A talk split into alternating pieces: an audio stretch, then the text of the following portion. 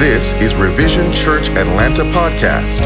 Hi, I'm Dr. Wesley Knight, the lead pastor here at Revision Church Atlanta. Here at RCA, we leverage the power of prayer, personal influence, community development, and love to empower transformation in Christ. We hope you are encouraged by this week's message. Thank you for tuning in.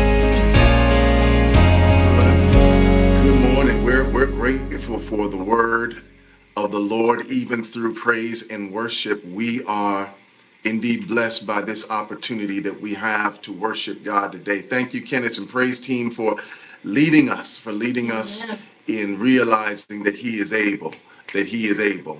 And so we praise God. We we praise God. We are indeed grateful today, and uh, we're also grateful for our our media team because uh, our media team has indeed been working hard. We had some technical difficulties this morning. That's why we started just a few minutes late.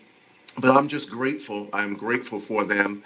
Uh, just troubleshooting. Shout out to Duran, Carrington, and JS, and to uh, Asia and Ajani um, who are serving some of them, um, just some of the team, the media team that's with us and serves with us, and we're grateful for all that you do.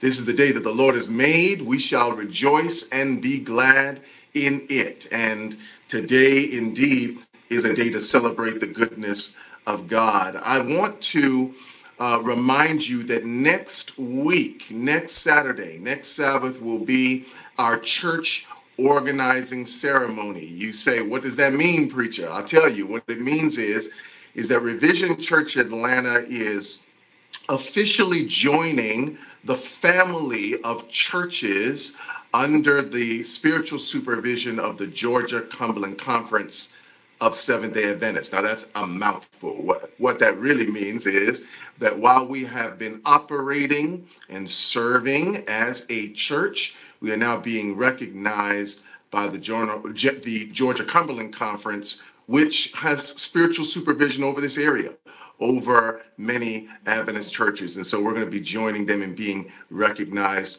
uh, as a church in this conference next week. So we hope that you'll be with us. It's going to be an amazing time. Of course, we'll always be online. We're going to live stream it. We will be in person at the Metro City Church where we worshiped just last week and where we have been worshiping in person really for the last six or seven weeks. So if you are in the area, we invite you to please don't miss it. Please come and join us. For if you are a Revision Church member, this is a really important important part in our history. We want you to be there. A lot of our members still, and that's fine. We worship at home for different reasons, but this is one of those uh, Sabbaths. This is one of those days where we come together uh, that we really want all of our members to be there. We are actually going to sign, literally, physically, sign the charter of Revision Church Atlanta so that you can be uh, in the historical record that says you are a charter member, a founding member of Revision Church Atlanta. So, all of our members in the area, we'd love for you to be with us. We see you. We see you in the chat. We thank you so much. It's it's celebration time, and we hope that you'll be with us. All of the uh, conference administration and leaders will be with us. Uh, these overseers, if you will, will be with us, and we're looking forward to a great time next week in person. Registration will open. In fact, I think it's already open. Registration is already open on our website, revisionchurchatlanta.org. And so you could simply go there and register anytime today. We would want to, I think we're going to close that registration around uh, tomorrow, if I'm not mistaken. So uh, please make sure that you register today and don't delay. All right. And we're looking forward to you being with us as we celebrate in a special way. We actually got people who are flying in from out of town and from other countries to be here for this ceremony. It's going to be an amazing time. Same time, same place. And today, speaking of Revision Church, our leaders are going to be gathering. I'm going to ask you to pray for all of our ministry leaders. Our leadership team will be gathering today, immediately after this worship service, as we are going to be talking about what God has for our church in the future. We're not just getting together to plan programs or events, but really to prayerfully and intentionally align ourselves with the strategies of heaven so that we can get this mission done. And so we really hope that you will pray for us today. Um, and we're looking forward to what God is going to do. I told you the second half of this year is going to blow your minds what God is about to do. And we're looking forward to it. Well, today we have a word from the Lord. We're coming from John chapter 8. We're going back to John chapter 8. Last week we started a series called Shameless. And today we are going to continue Amen. in John chapter 8. We're going back to the same pericope of scripture, the same passage, John chapter 8, but we're going to read these few verses 9 through 11. Okay. Pointing your attention back to this, because God indeed has a word to say to us. I want to share with you, for those of you who missed part one, it's okay, sit with us today and then go back and watch part two and uh, part part one and experience part one because that's really the setup for what you're going to hear today. It is the context, in a real sense, of what God wants to share with us today. And so make sure you go back and watch and experience part one so that you can fully appreciate part two. Today, in John chapter 8, verses 9 through 11, here is the word of the Lord. But when they heard it, they went away one by one, beginning with the older ones. And Jesus was left alone with the woman standing before him. Jesus stood up and said to her, Woman, where are they? Has no one condemned you? She said, No one, Lord. Mm-hmm. And Jesus said, Neither do I condemn you. Go and from now on sin no more. I, I want to just really draw your attention to this phrase in verse 9. Let's look at verse 9 again. But when they heard it, they went away one by one, beginning with the older ones, mm-hmm. and Jesus was left alone with the woman standing before him. Today, we continue our series, Shameless.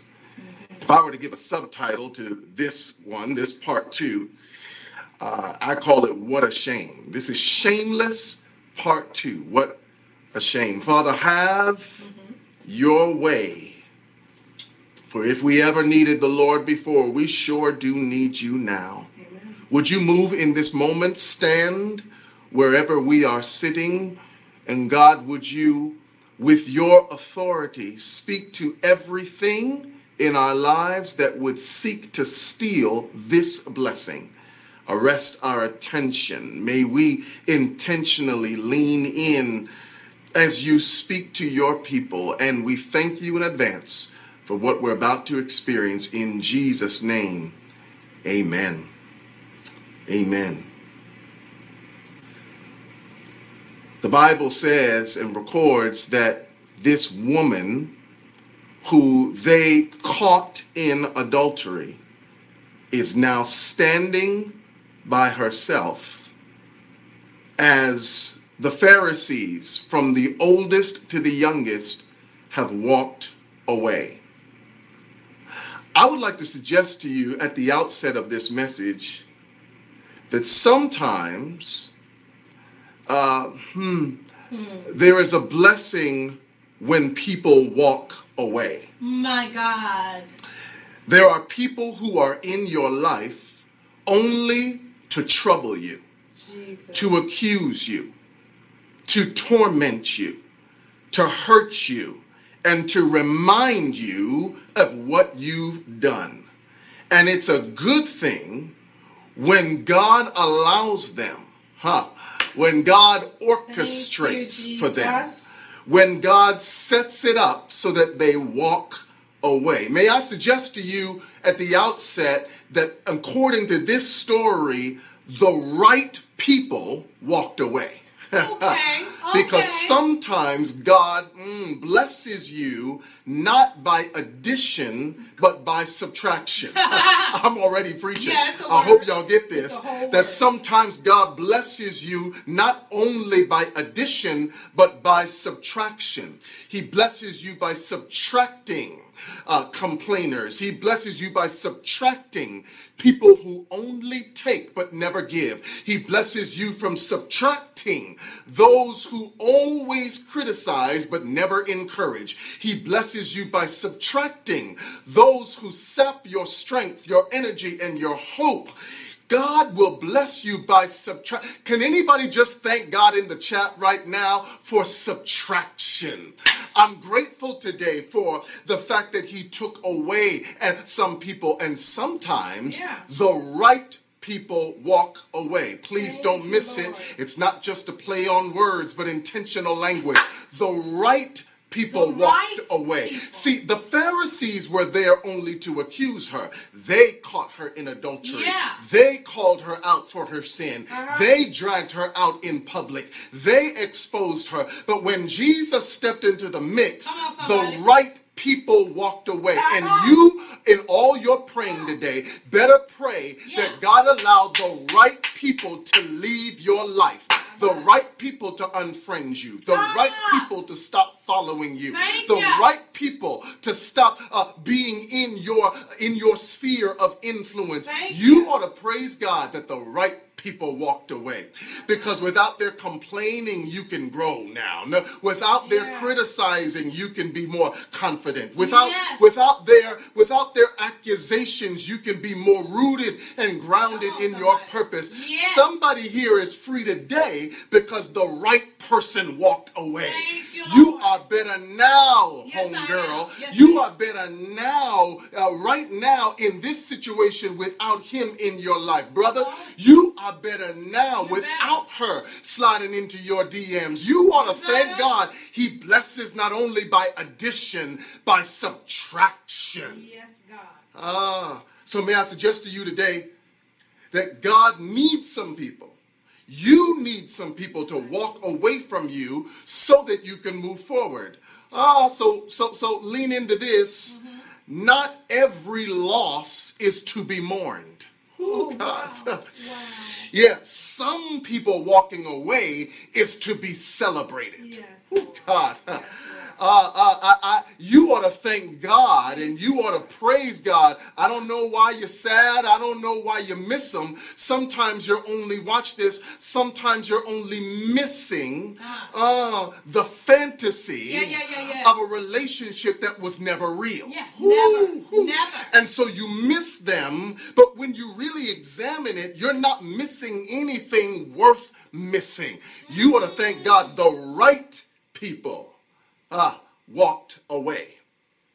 And in this woman's situation, ah, in this woman's situation, the Pharisees who were there to accuse her, to expose her, to bring her down, Yeah. they walked away. Bye bye. But as I as I peruse the pericope and and and look at the passage, I I saw something that I know so many of you. You're such an intelligent group. You're you're you're such a wise group of people. I know you probably saw it, but it took some time for me to notice that while the right people walked away, mm-hmm. the Pharisees, the wrong people also walked away. Stay with me. come oh, here. Oh, Come okay, here. Okay. For the Bible says that she's alone with Jesus. Uh-huh. The context of this content helps us to understand that when this story first opened, remember it's the woman, it's the Pharisees, her mm-hmm. accusers, mm-hmm. and a crowd of people that came from the temple. In fact, the Bible says in verse 2 of John 8 that all the people from the temple flocked over to see this sight of this woman who was caught in adultery. Mm, don't miss this. Stay with me, I'm going somewhere. So, if indeed the woman was there, Jesus was there, Yes. the accusers were there, and all the church people were there. We celebrate that her accusers left, But there's a problem. Yes, there is. Mm. Because the wrong people also left. Mm. The church people who were at the temple, Yeah. the church people, the worshipers of Jehovah, they also walked away. Oh, y'all gonna feel me in a minute. She is standing in her shame, Mm-hmm. and nobody from the temple checks My on her. My God. She has been embarrassed. She has been called out. She has figuratively, emotionally, psychologically, Wow. spiritually, Wow. and literally been exposed. Ooh, And no church people from the temple ever checked on her. Right. Whew, I'm going somewhere today. Um, um, remember, uh, the context is there's a crowd there, but the crowd leaves with the Pharisees, and nobody checks on the woman. Nobody checked on her mental health status. All right now. Nobody stopped to check how she was feeling. Yeah. And nobody even stopped to ask her name. They only gathered to ask, What's her shame? Hmm. All the people at the temple followed the Pharisees to find out what defense they had for what Jesus had written in the ground about them. But please don't miss this. No one checked on the woman. What a shame that these worshipers didn't have enough compassion, enough awareness, Yeah. enough emotional intelligence and strength to realize that when someone has been exposed, Uh-huh. you don't walk away. That when someone has been called out publicly, Yeah. you don't walk away. I, I wanna I wanna hang out here because that's right, Chris. They they didn't. I hope you caught it. There's intentionality today that they did not know her name. They only came to see and know her shame. Yes. They didn't check on her. And here's where I'm going today because shame mm-hmm. is part of church culture. Really? And they were used to shaming people. Uh-huh, uh-huh. And that's why they never checked on her emotional, mental health status. Yeah. They never checked to see if she was okay. No sister from the crowd uh, snuck out to say, Girl, can I get you something to cover you up? Do you need some tea? Do you need a place to stay? Do you need something? How can I help you? No! The church got up and left her. May I suggest to you today that shaming, the act of shaming, is not just what you say to people. All right. Oh, preach this Holy Ghost. But the way the church often shames is not just through what we say, but what we don't say. We shame people by not speaking a word of encouragement Yes. when they are obviously in pain. Yes. The way the church often shames is through neglect mm-hmm. and abandonment. Mm. So the crowd abandons her to stay in her shame. Uh, don't miss the magnitude of this moment because while the right people walked away, she needed the godly people, um, people full of compassion Yes. and love Yes. and understanding to stay with her. But the way that shame works and shame grows is it grows in isolation. That's it. That's it. And one of the things the church of God does not understand today is that too many people are living in shame uh-huh. because the right people, the people who God has ordained to help, the people who God has called to be loving, have walked away. Can I talk about it today? They saw nothing wrong with shaming her, because watch this shame was part of their culture. Mm. The reason they even gathered, they left, watch this, church people left the place of worship Wow. to come see a woman caught in her shame. Woo, just, Ooh, just, do just, just wait a minute. Um, you do know church folks still do this. Yeah. That they leave not the place, but the mindset, the Uh-huh, space uh-huh. of worship. They turn their attention from the things of God so they can turn their attention Yeah. on your messes, on your mistakes, Uh-huh. on your unwise decisions, on your public. Am I talking to anybody here today? That, that the church still does that. We still leave our places and our spaces of Uh-huh. worship to focus our attention on other folks' business. We want to know why she got that little belly bump. We Uh-huh. want to know why we ain't seen Johnny for a little while. Wait. We want to know why they're down there on vacation together and they uh-huh. ain't got no ring. We uh-huh. want to know uh-huh. why huh, they've got the same address when they had separate addresses. We turn our attention from what's happening in worship so that we can see the mess of somebody else. Why? Mm. Because church has always had a shame culture. I'm going to preach this whether you like it or not because Yes, some medicine don't taste good, right. but it's good for you. All Somebody right. better somebody better pray for me. Yeah. They saw nothing wrong with shaming her because shame was part of church culture. Here it is. We have people who are living with shame and they can't come to anybody in the church because shame is part of church culture. You may ask, well, Pastor, how do we collectively, how have we historically shamed people? I'm glad you asked because we shame people for not reading or knowing the Bible. How do we do this?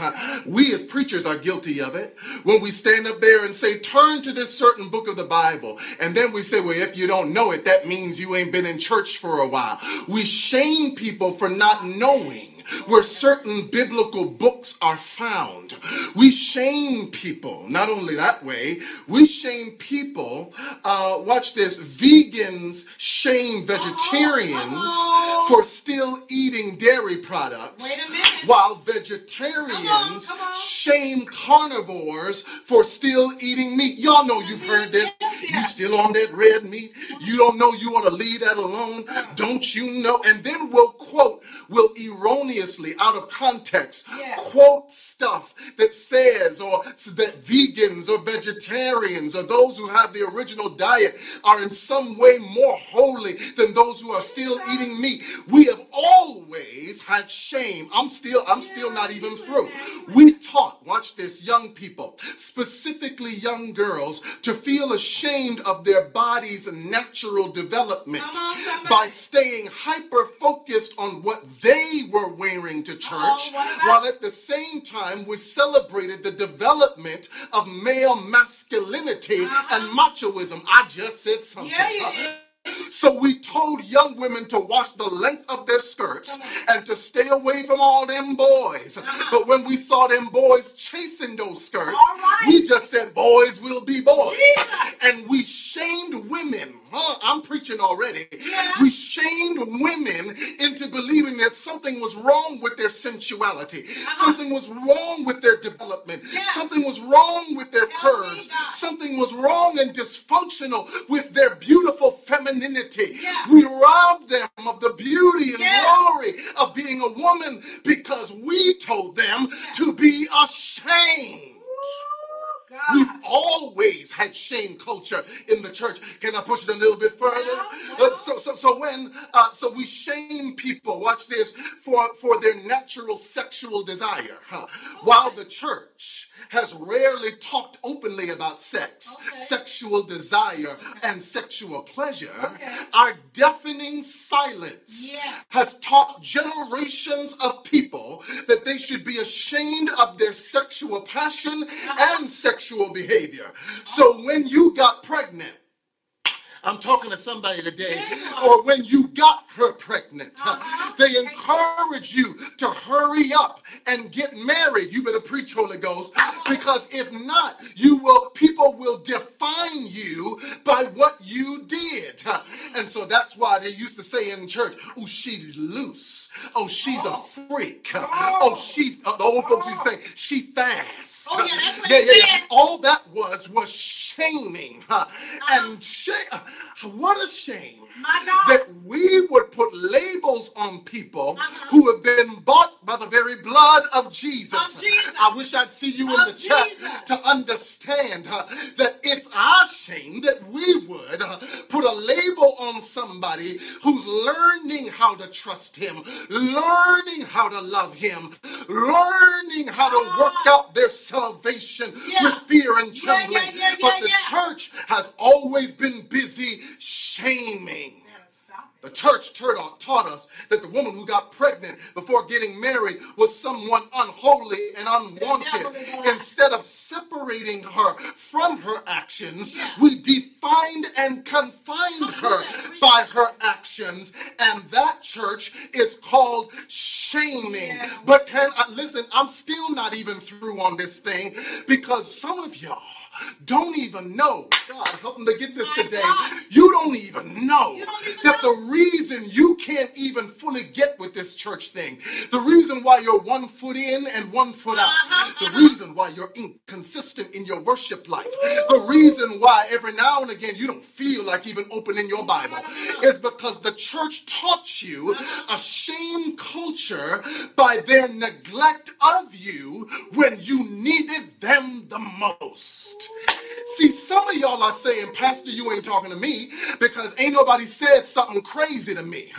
I'm not talking about the stuff they said about you or to you. I'm talking about the stuff they should have said Hey! to you that they never said to you. I'm talking about, huh? I'm not talking about the folk that they came and they told you what you do in getting pregnant out of wedlock. I'm talking about the majority of saints that refuse to buy anything for your baby. I'm talking about the majority of the saints that refuse to throw you a baby shower. I'm talking about the majority of the saints who didn't pick up the phone to call you. Hey! I'm talking, hey God, I'm talking about the majority of the saints who were silent in your pain, who abandoned you in your crisis, who said nothing to you when God was trying to use them to encourage you. I'm talking about not the sin of commission. I'm talking about the, sin of omission. They omitted to pray for you. They omitted to encourage you. They omitted to cash app you. They omitted to bless you. And that's because of shame. Jesus. We've always had a culture of shame. Oh, God. This ain't new. It ain't new. It's right here in the text. I'm not tangential today. I'm textual today. Okay. It's right there. They walked away. All the worshipers walked away. All the praisers walked away. All the runners walked away. All the lifters of hands walked away. All the prayer warriors walked away. All the ministry leaders walked away. And all she has is her shame and her savior. God. God. Ah, merciful. the church has always been a place of shame. Mhm. We shame people. We shame them for the purpose. I want you to get this. Uh, we shame people for the purpose of modifying their behavior. That is it. Now, now, now I, I- hope you're taking notes today because I'm going heavy today. That That- is that- it. you got to get this. The reason we neglect and abandon Mm-hmm. when people need us the most.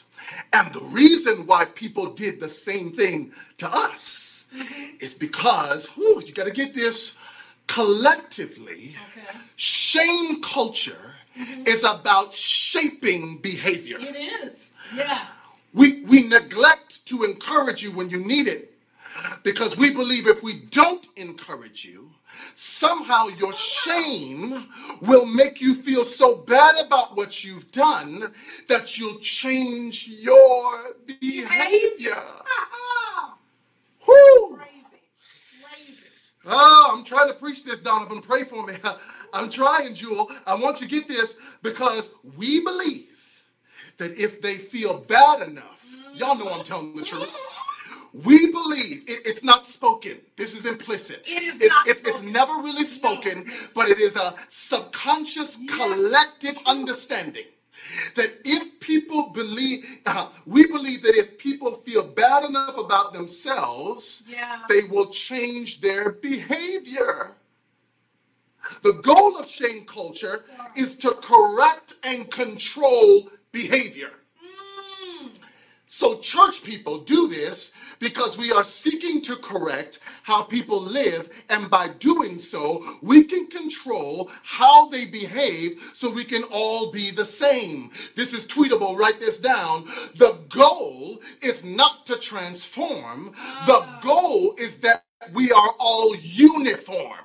Ah. Woo, Jesus. Now that come on. The goal, I'm gonna say it again, Uh-huh. is not to transform. No, no. When you don't talk to the person who sinned, when you side eye the person who just got off parole or just got out of prison, when you don't reach out to the person who has publicly messed up, when you don't lo- put your loving arms around those who've been publicly disgraced, the goal is not to transform. The goal is that we are all uniform. Shame is the tool we use then to keep each other in line. And shaming is not just looking at people funny. Shaming is not looking at people at all Oh. when they need to be seen. Woo. Just a minute. My God, huh, I might not even get through all of this today. huh. I promise you, we're going to do part three. Uh, because you got to understand this. Shaming is not what you think it is. You think shame is when somebody says, shame on you, or someone makes you feel bad for what you've done by speaking negative things to you or over you. But you've got to understand that shame has a spiritual component. It does. It is not just emotional, it is not just soci- sociological, it is indeed spiritual. For watch this, it is the object objectification of someone based on something they do. Mm. So we make the person an object Yeah, yeah. that is subject mm-hmm. to their own behavior. Ooh, I just said something. Ooh. When we make a decision that a person is something Yeah. because they did something, we begin to attempt to shame them. And here it is. And when we can shame them, we can frame them. We can frame them as unspiritual. Mm-hmm. Preach. We can frame them as unfaithful. Yeah. We can frame them as weak. Y'all better hear me today. Let me come a little bit closer. Save me a seat on your couch. I'm going to sit right down beside you. That's why in conservative, fundamentalist based congregations who are so against certain things being worn, certain things being worn, certain things being worn, that these congregations, watch this, you know this shame happens because when you see the person get the ears pierced, or when you see the person get their skin when you see the person get a piercing somewhere you would never get pierced, what happens is because shame frames, we will frame them as they ain't serious about their rela- relationship with Jesus. Because if they were, they'd act like the rest of the group. Ooh, God, you preaching up in here, Holy Ghost. And what I came to let you know today, what I came to do is set at liberty the captives of shame because the church, instead of being an arbiter of compassion, has become a weapon in the hand of the enemy to shame people, watch this, into condemnation because we're shaming. Hallelujah, the folks who should have stayed, Shoulda. when they walked away, your Bible says it's the woman and it's Jesus. It's the woman Yeah. and it's Jesus. Yeah, and when you're standing there in your shame, Mhm. when everyone has walked away from you, and they ain't checked on you because of what you've done. They heard because they saw it on Facebook. They heard because somebody texted them and told them what you did. The glory of God is that when everybody else walks away, when the church, because of their shame addiction, lets you down, aren't you glad that Jesus is the only one left standing there? Now, I could just shout on that, but I got to press forward because I'm almost out of time. If you're still with me, say yes. Put it in the chat. Come on, come on. If you're still with me, throw that in the chat. Say yes. Yes. Watch this, watch this. Jesus is the only one standing with her. Uh-huh. The wrong people walked away. Uh-huh. The right people walked away. Oh. And yet it's just Jesus Uh-huh. and her shame. And Jesus introduces something. If you get this today, I promise you it will radically transform your life. Jesus introduces what I call the strategy of grace. Okay. It's the strategy of grace. Yeah. For I would submit to you that grace is not just a theological idea, it is a strategy. Yeah. Grace is not just unmerited favor, it's a strategy. It's a strategy. Grace is not just being treated better than you deserve. Hey, it's a Ah, strategy. Grace is a strategy, uh, write this down, of recognizing and restoring a person's being beyond that person's doing. Wait a minute. Wait a I'm minute. telling you, I got revelation on this. Y'all better write this down. I'm going to do it again. Grace is the strategy that God uses of recognizing and restoring a person's being beyond a person's doing.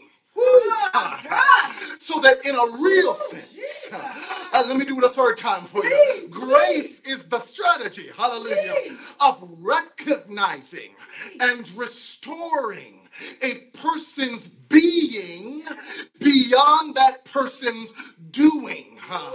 Simplified, grace is the way God restores his image in you. And grace ain't just something he slaps on the end of your sin. Grace ain't something we just shout about at the end of a sermon. Grace is a strategy that includes specific actions and attitudes that create a new possibility Yes. in your humanity. Woo! God, I love it. I love it. I love it. I gotta go. I gotta go. Um, but but you gotta get this. So I introduced grace as a strategy. Can I tell you the three components? Uh. It's first address shame. Yes. Number two, remove or refute condemnation. And number three, empower empowerment to live differently. Whew. The great strategy. Remember, it's not just a theological idea. It ain't just something we shout about at the end of a sermon. It's a strategy that has three components. It addresses your shame, then removes any part of condemnation, and then empowers you to live differently. I'm Yes. in the text. Yes. You guys are Bible students. You guys are reading. You know it's right there in the text. Mm-hmm. For the Bible says that Jesus dealt with her first. Then he tells her there's no condemnation. And then he tells her, go and sin no more. The three components of the strategy of grace is applied in that moment right there with the woman and the Savior. Amen. Now, here's what I want you to understand and get today. Here's what I want you to understand and get today. Huh.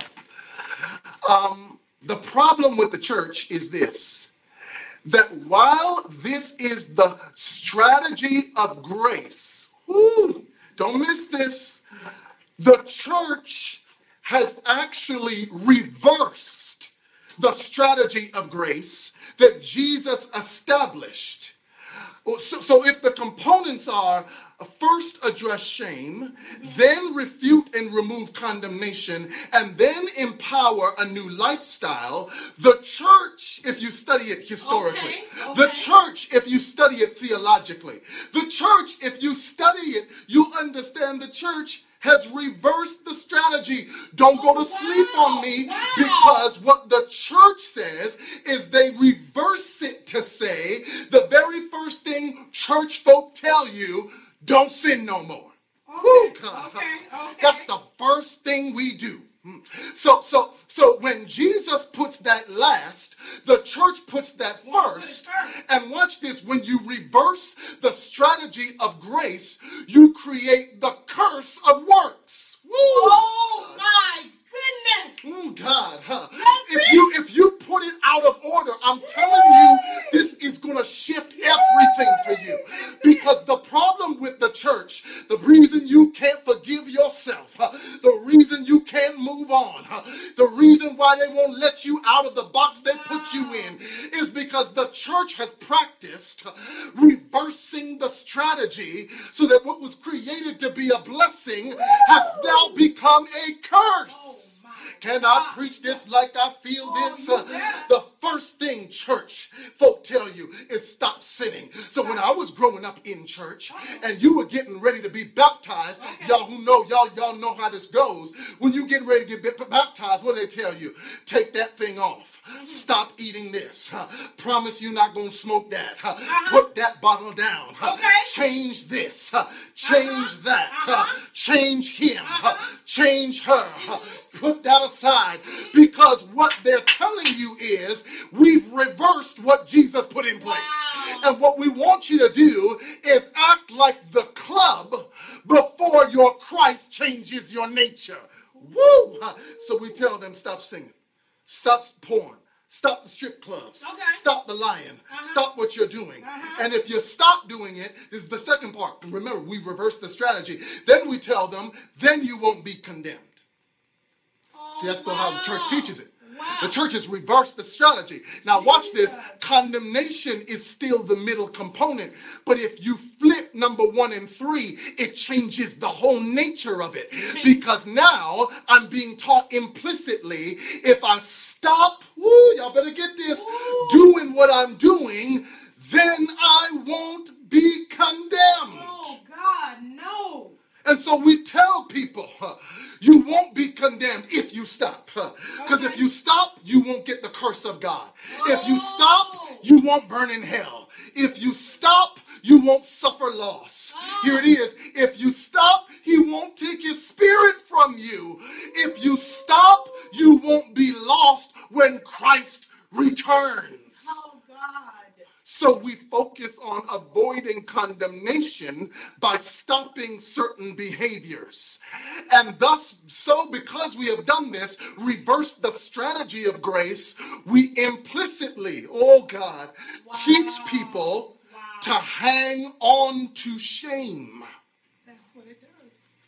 Because, huh, did y'all catch this? Yeah, yeah. Because we've reversed the strategy of Jesus' grace, we implicitly now teach people if you stop doing certain things, you won't be condemned, but hang on to your shame because we teach people if you hang on to your shame, Uh-huh. if you feel bad enough about what you did, you will be motivated not Ah, to do it Really? again. Really? This is why some of y'all don't fool with organized religion.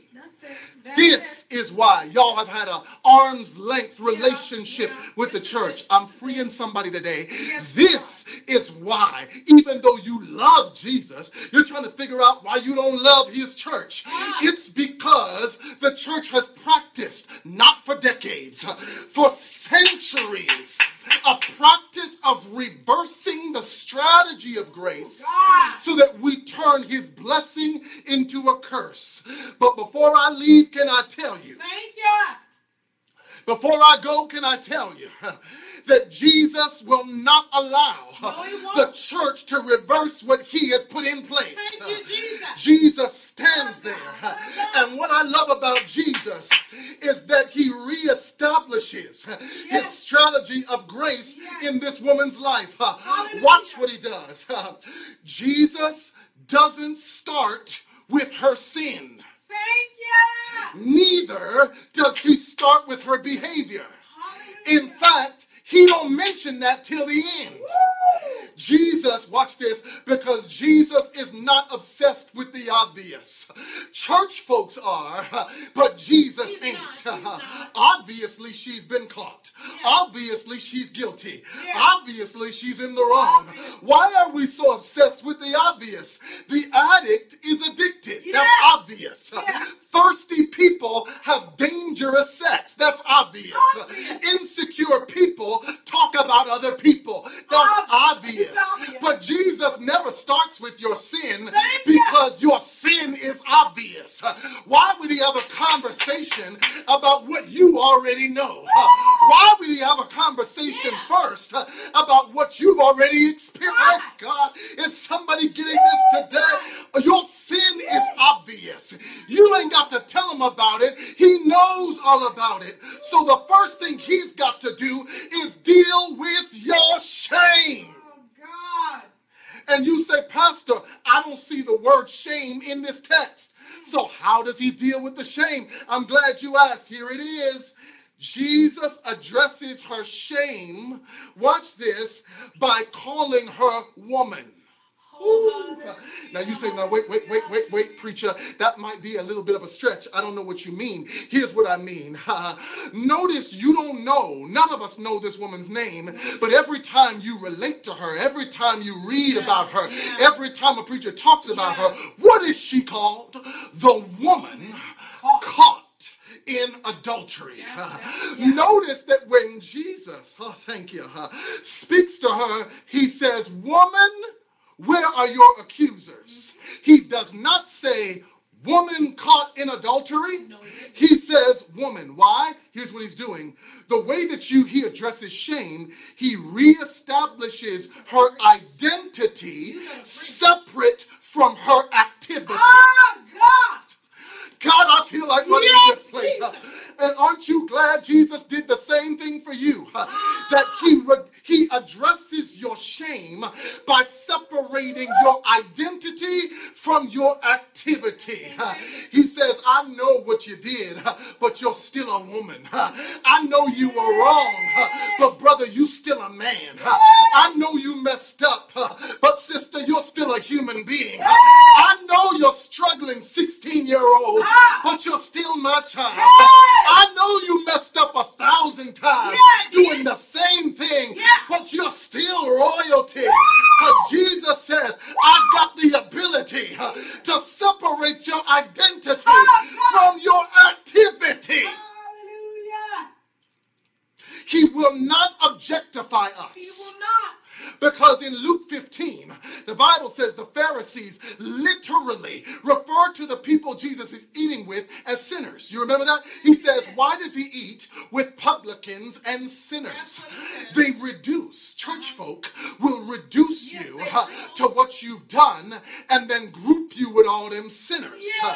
But what Jesus does, oh, thank God, to remove and to deal with your shame is to recognize your personhood, to you, recognize your dignity, to recognize your humanity. He says, You ain't the woman caught in adultery, you're a woman. You were caught doing something, but what you were doing is not your being. You're a woman. You. were in activity and iniquity, but that's your that ain't your identity. You're a woman. You're a And you ought to praise God today huh, that He didn't call you Thank what you did. huh. Thank You ought to thank God today huh, that He didn't define you by what you did. He removes your shame by recognizing your humanity, not your depravity. Oh, God. Whoo, God. Oh, God, I, I gotta go. I gotta go. I, I, I don't have enough. I don't have enough. We'll do it the week after next week. But but you got to understand. This is why I think this is where I'll stop. This is why in Psalm three verse three, in Psalm three verse three, the psalmist says, "Many." The people, many, Yes. uh, the group, many, Many. the church, many, Many. the worshipers. The psalmist says, Many are saying of my soul, there is no salvation in my God. Uh, And then the psalmist turns and says, But you, O Lord, You, are a shield about me. And you, O Lord, are my glory. In other words, he's saying, You'll shield me from their impersonal insecurities. And if there's any glory in me, you will be my glory. But watch what he said, and I'm through. Jesus, what the psalmist says is, And you are the lifter Hallelujah.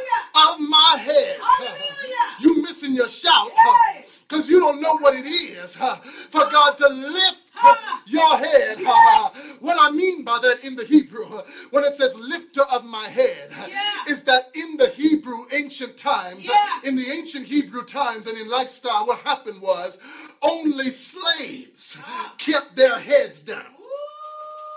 People who were enslaved, who owed a debt Yeah. that they could not pay, Thank who you. were stuck in servitude, Thank kept their heads down Yeah. because their head being down was a sign of not having dignity. Oh, God. But when the psalmist says, oh, Lord. He's the lifter of my Yeah, head, God. it means when He lifts me, Yeah, oh, it's a sign that I'm already free, Woo. free from what I've done, free from my past, free from my mistakes. Free from my iniquity, free from my rebellion. He is the lifter of my head. So what you doing with your head down? Lift that head up, open that mouth, and glorify your Jesus. Because if it had not been for the Lord on my side, my head would be bowed down. But he lifted Hey, he lifted. He lifted my head to tell me I'm not what I've done. Ah. He lifted my head you better preach. to tell me I've got dignity. Ah. He lifted my head so I can be above my enemies. Thank God for the lifting. Hey, Ah, hallelujah. Jesus. Ah, Hallelujah. He won't let the church Woo. turn you against him. Ah, glory to He's God. about to lift your Hey, head. yes, above all your memories, Oh, God. to you better lift preach. your hands Yes. above your trauma, Oh, to God. lift your hands Hey. above their judgment. Oh, thank you. Hallelujah Hallelujah. for the lifting. Oh, glory. Glory. Woo. Lifting. Woo. Put it in the chat. Lifting. Lifting. Glory. He's he, he's telling me, don't you put your head Oh, down. Jesus. Lifting. Lifting. You know the power of lifting? You're not looking at the stones. You're looking at the Savior. Oh, Lifting. lifting. I'm not looking at what could have been. Oh, God. I'm looking at what's about to be. Woo. Lifting. Lifting. Ah, He's the lifter Thank you, Jesus. of your head. Merciful. He did all that by just saying, Woman, you're not what you did, Oh, boy. woman. And what he's saying to you is, Yes, God. Child, Yes. you ain't what you did. Mm. And I know the church with their shame culture walked away in neglect and abandonment, but that ain't me. Ooh. I'm trying to make them like me, but that ain't me. That ain't me. Thank you, Jesus. What I do. Is I lift heads Yeah, that's what he does. when everybody else Oh, God. Is trying to make you feel ashamed. Mm-hmm. This is the gospel of Jesus Christ. Mm-hmm. That when everybody else walked away, not just your accusers, but also your encouragers, that Jesus stays to lift your head. Mm. Do you need your head lifted today? Thank you, God. Out of shame, Too many of you, your heads are bowed low, replaying the memories of past bad decisions. Your heads are bowed low, but Jesus says, I want to lift you. Today, if that's you, just say, That's me. Just put it in the chat. That's me. That's me. I need him to lift my head. Because when he lifts your head, you got a different vantage point. When he lifts your head, when he lifts your head, you understand you've got human dignity endowed with the image of God. When he lifts your head, it means you can see further than you could before. You walk upright. you walk in his righteousness. Yes. Don't you let what the church has done Mm. Take away the effect of the strategy of grace that he's applying to you right now. Even now, God. In the third installment, we'll talk about what happens internally and how this literally works. But today, I just want you, I just want you to receive his lifting. That's Thank the you, word. God. Just to That's the receive his lifting. Yes, Lord. Yes. Father, in the name of Jesus, God, we God. thank you for the lifting. We thank you that when many said we couldn't be saved, when many said we'll never recover from this, when many said, I don't know what she was doing, when many said he must have lost his mind, when many said so much about us, you were our shield, you are our glory, and you are the lifter Lifter. of our heads. Thank you, Jesus, Mm. For separating our identity from our activity. Thank you, God. Thank you for not treating us mm-hmm. based on how we behaved. So, Father, we give you our shame. Thank you, Lord. We no longer want to carry it. Lift our heads above what we've done. God, I pray even now that you will make the church, make Revision Church Atlanta a community that is shameless. Please, Jesus. That we would neglect and leave behind the practice of shaming people who are still on their journey, and that we would activate the strategy of grace. God, make us arbiters of grace. Please. Help us not to walk away from people who need us to walk up on them and hug them and embrace them with our presence. Mm. Father, make us ambassadors of your grace. Thank you, Lord. And before I end, I want to give this appeal to you. If you're here today, you're saying, I, mm-hmm. I want this Jesus.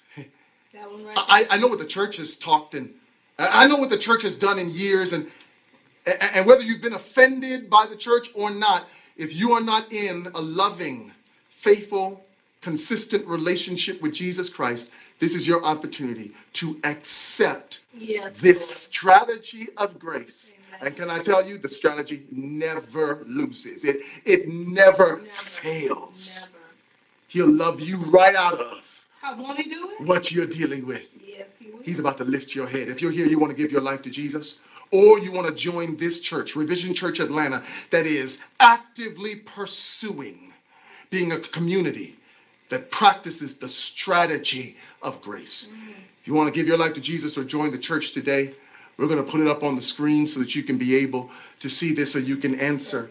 We want to let you know you can text Jesus to the number on the screen. Mm-hmm. You can text Jesus to the number on the screen so that you can either be a part of Revision Church Atlanta wherever you are, or you want to give your life to Jesus. Hear me, hear me. There are those of you who have never been baptized, those of you who need to give your life to Jesus. Baptism, baptism is that public declaration that I'm leaving my shame and my old life behind and I'm walking forward in his grace. We've got a baptism coming up soon, and if you want to be in that baptism, we're going to walk with you to prepare so that you can declare, I'm walking with Jesus. So even now, you can text that number. I want to pray for you, Father, for those who are making decisions even now to give their lives to you or to become part of this community of faith. We thank you for their decisions. Seal them now in the name of Jesus and lift their heads to walk into this week victorious. We thank you. In Jesus' name, amen. Amen and amen. God bless you today. If you are being blessed by this ministry, join us in reaching others by partnering with us. You can give through our website at revisionchurchatlanta.org slash give, or if you're local to Atlanta, Georgia, sign up to join a Revision volunteer team by texting CREW to 833-406-0775. That's CREW, C-R-E-W, to 833-406-0775. We hope you have a phenomenal week.